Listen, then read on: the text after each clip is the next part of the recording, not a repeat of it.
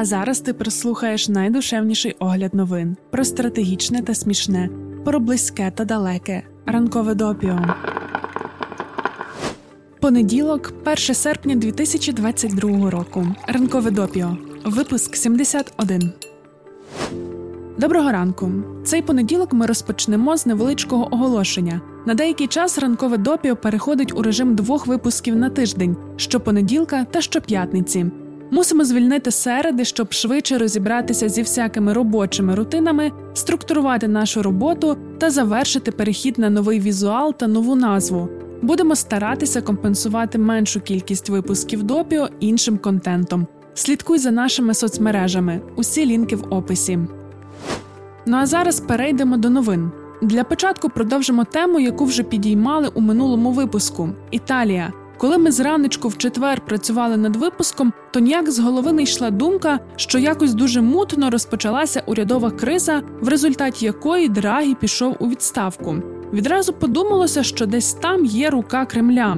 А вже четвергового вечора вийшло розслідування, яке показало, що це не у нас параноя, а в Італії дійсно могли працювати росіяни. Для початку коротко про те, що передувало відставці Драгі та розпуску парламенту. Кризу спровокував рух п'яти зірок. Це ліва політична партія, що прийшла до влади в 2018 році. Рух п'яти зірок вже й раніше критикував рішення Драгі, зокрема, запроваджені урядом обмеження на пересування італійців між регіонами навесні 2021 року. Це мало б зменшити поширення коронавірусу. Також ця політична сила критикувала військову підтримку України. Себто спочатку вони підтримали цю ідею, а далі лідер партії Конте все більше заперечував проти поставок зброї та виступав за переговори з Росією. У липні цього року рух п'яти зірок відмовився голосувати щодо внесеного урядом ключового законопроєкту про допомогу населенню у зв'язку з інфляцією та цінами на енергоносії. Обсяг допомоги 26 мільярдів євро. П'ять зірок заявили, що вони проти цього закону через причини, які пов'язані із планами побудувати завод зі спалювання сміття під Римом. Також наполягали на виконанні вимог щодо підвищення соціальних витрат. Після такої поведінки з боку п'яти зірок праві партії Ліга Матео Сальвіні та Форца Італія Сільвіо Берлусконі заявили, що не хочуть більше залишатися у кабінеті міністрів з цією партією та виходять з коаліції.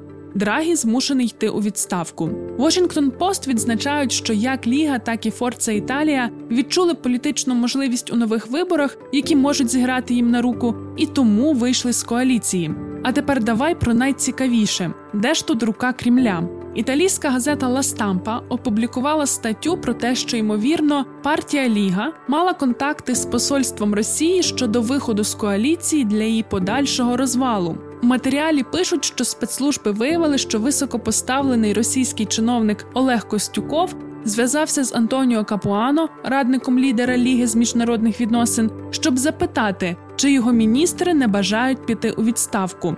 Начебто навіть відбулася зустріч Костюкова та Капуано, на якій було обговорено можливість розпаду коаліції.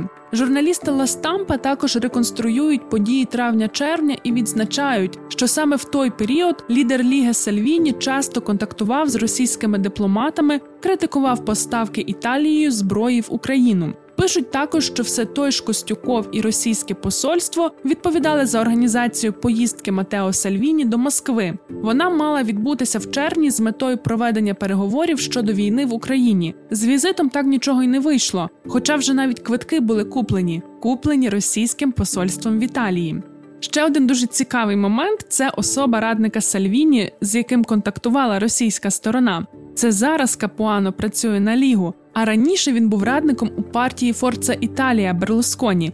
Як ти пам'ятаєш, з коаліції вийшли і Ліга, і Форца Італія. Ми помітили, що усі медіа, які пишуть про сенсаційний матеріал Ла Стампа, вживають слова нібито, начебто, ймовірно, це зрозуміло, завжди є ризик, що все це неправда. Хоч дуже слабко у це віриться у випадку з Росією. Саме так ця держава-терорист і працює. Наразі інші італійські партії серйозно занепокоєні оприлюдненою інформацією і вимагають у Сальвіні пояснень. Сам політик каже, що все це нісенітниці та фейки. Минулого тижня було ще одне сенсаційне розслідування у Сполученому Королівстві, де проходять вибори голови консервативної партії. 5 вересня стане відомо, хто новий прем'єр-міністр чи нова прем'єр-міністерка. Розслідування стосується одного з претендентів Ріші Сунака. Видання The Times отримало документ Міністерства фінансів, яке раніше очолював Сунак. Документ засвідчує, що політик був близьким до підписання нової економічної угоди з Китаєм. Вона мала на меті поглибити торговельні зв'язки та зробити Сполучене Королівство ринком вибору для китайських компаній. Додаткової гостроти такій інформації додає те, що під час виборчої кампанії Сунак позиціонував себе як китайського яструба, себто попереджав, що Пекін представляє найбільшу довгострокову загрозу інтересам Сполученого Королівства. Він звинуватив Китай у крадіжці технологій і залякуванні менших країн.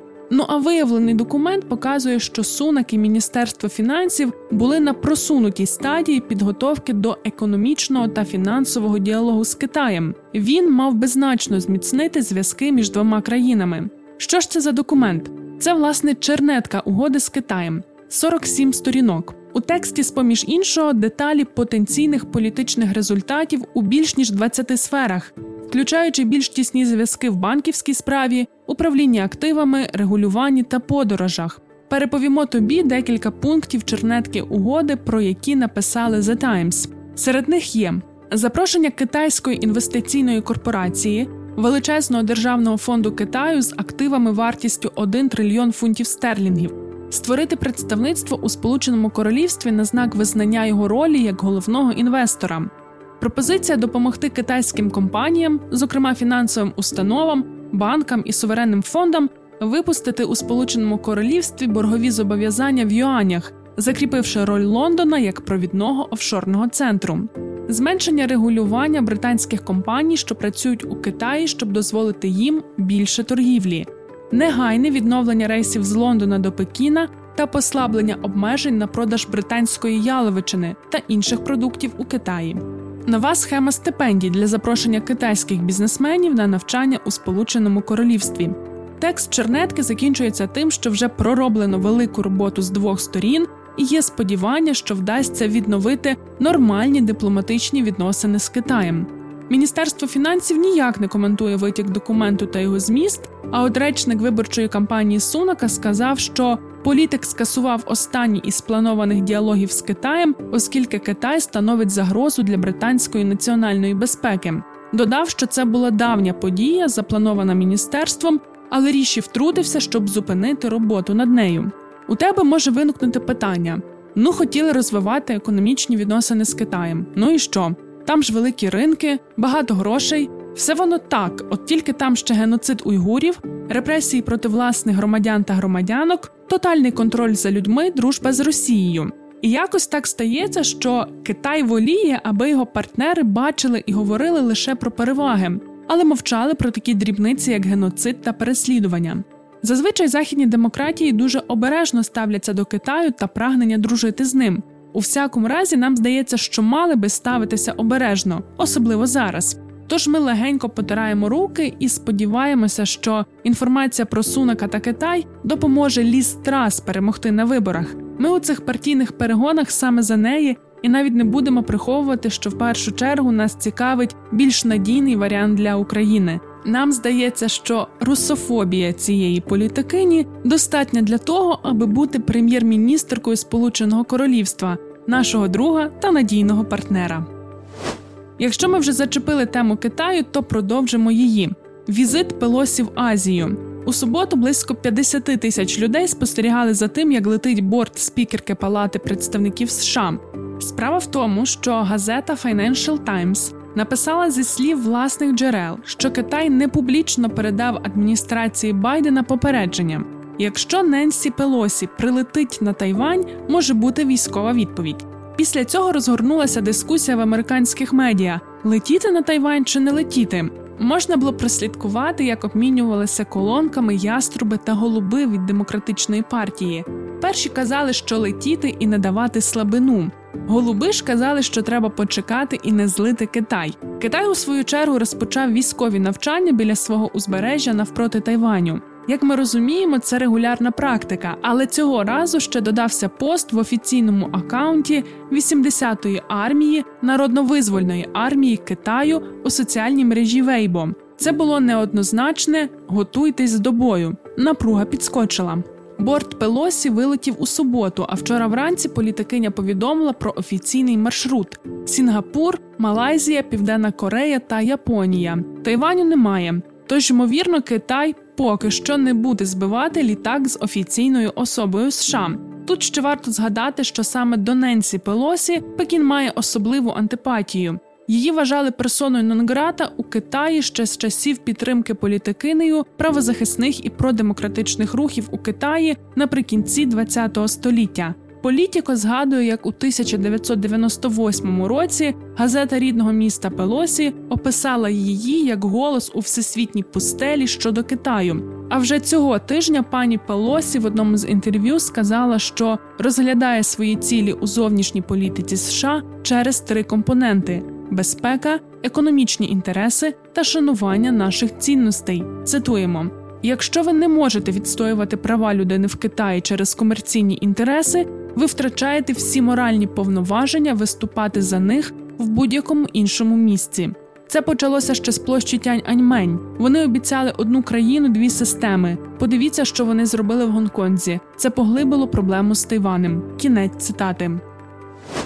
Ще трішки продовжимо тему виборів. Якщо в Італії та Сполученому Королівстві розслідування, сенсаційні знахідки, і це дуже цікаво, втім доволі звично для виборчого періоду, то голосування на виборах у Папуановій Гвінеї було затьмарене спалахами насильства, включаючи різанину 18 людей у Хайленді та групу чоловіків з мачети, які нападали на людей біля центру підрахунку голосів у Порт Морсбі.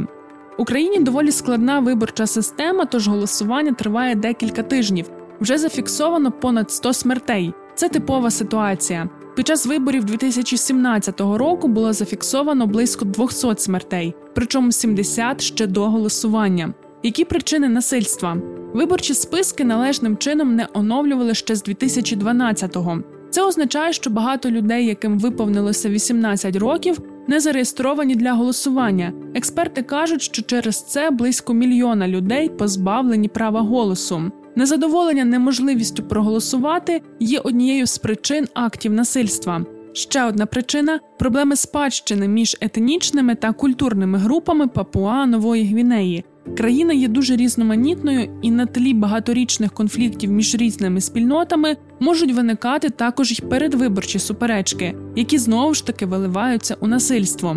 Оскільки ситуація під час голосування є передбачувано гарячою та загрозливою, то уряд намагається якось впливати. Цьогоріч було визначено низку точок, де може спалахнути насильство. Там збільшили кількість правоохоронців. Також підрахунок голосів організували у безпечніших районах. Втім, незалежні експерти вважають, що зробленого було недостатньо.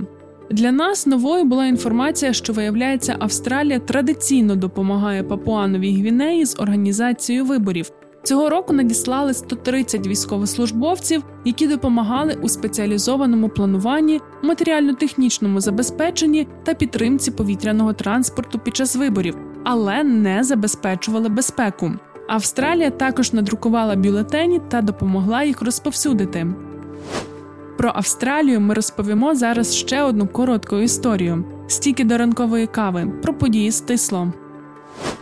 У середу ввечері таємниче рожеве сяйво освітило небо над австралійським містом Мілдура. Місцеві жителі гадали, чи не стали вони свідками вторгнення інопланетян, неправильного північного сяйва чи якогось сонячного спалаху.